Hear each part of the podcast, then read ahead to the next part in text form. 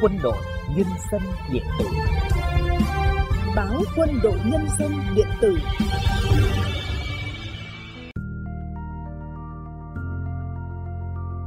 Kính chào quý thính giả đang nghe chuyên mục podcast do phòng biên tập báo điện tử báo Quân đội Nhân dân thực hiện. Thưa quý thính giả, hào hùng và lãng mạn là hai từ mà chúng tôi chọn để nói về hình ảnh biên đội tàu chiến vẽ hoa trên biển. Điều tưởng chỉ có trên phim lại là những gì tàu hộ vệ tên lửa 012 Lý Thái Tổ, Lữ đoàn 162 vùng 4 Hải quân Việt Nam cùng chiến hạm KRI Bung 357 và trực thăng HS-1311 của Hải quân Indonesia thực hiện khi tham gia luyện tập trung. Sau đây, kính mời quý thính giả cùng lắng nghe bài viết Chiến hạm vẽ hoa trên biển của tác giả Minh Anh. Bài viết được đăng trên trang 46, ấn phẩm Tết báo Quân đội Nhân dân cuối tuần qua phần thể hiện của phát thanh viên Huyền Anh, Ngọc Trung. 6 giờ sáng, những con chim biển trên nóc tàu giật mình trao liệng trong ánh bình minh khi tiếng còi tàu rền vang. Trên quân cảng, đội hình chào tàu hàng ngũ chỉnh tề, nghiêm trang giơ tay chào chiến hạm 012 Lý Thái Tổ đang lừng lững rẽ sóng tiến về phía mặt trời. Tàu đã rời quân cảng khá xa, mà trên sàn đỗ trực thăng, Thượng tá Hoàng Anh, Phó Tham mưu trưởng Lữ đoàn 162, vẫn nghiêm trang nhìn lên lá cờ đỏ sao vàng ở nơi cao nhất của con tàu đang phần phật bay trong gió.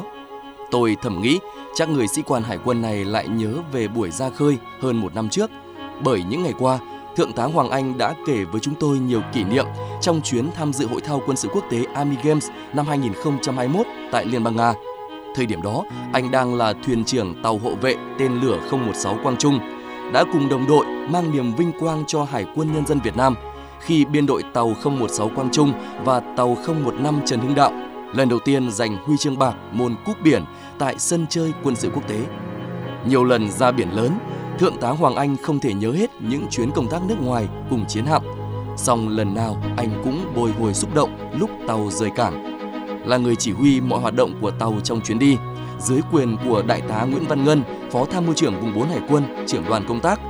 Đêm trước ngày khởi hành, anh cùng Trung tá Phan Thanh Trường, thuyền trưởng tàu 012 Lý Thái Tổ, đã gần như không ngủ để kiểm tra, ra soát lần cuối mọi công tác chuẩn bị.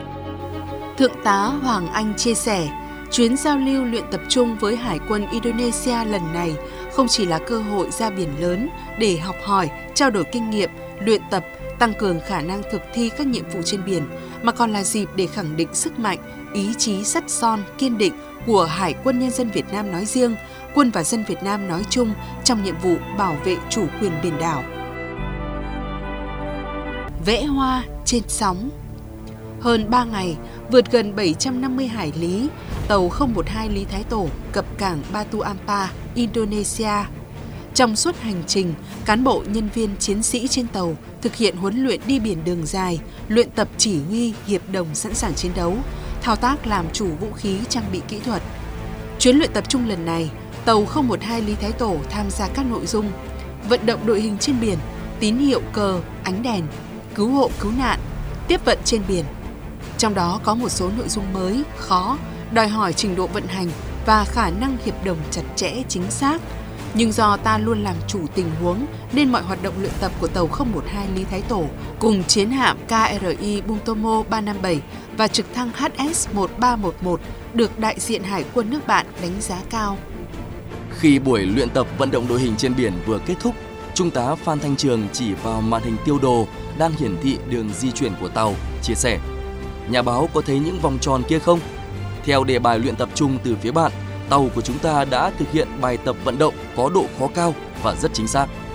Nhìn những vòng tròn nối tiếp tiệm cận nhau, tôi liên tưởng đến những bông hoa trên biển.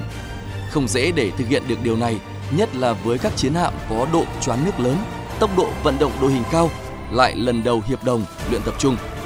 Khi kết thúc các hoạt động, Đại tá Luffy thuyền trưởng tàu KRI Bungtomo 357 đánh giá,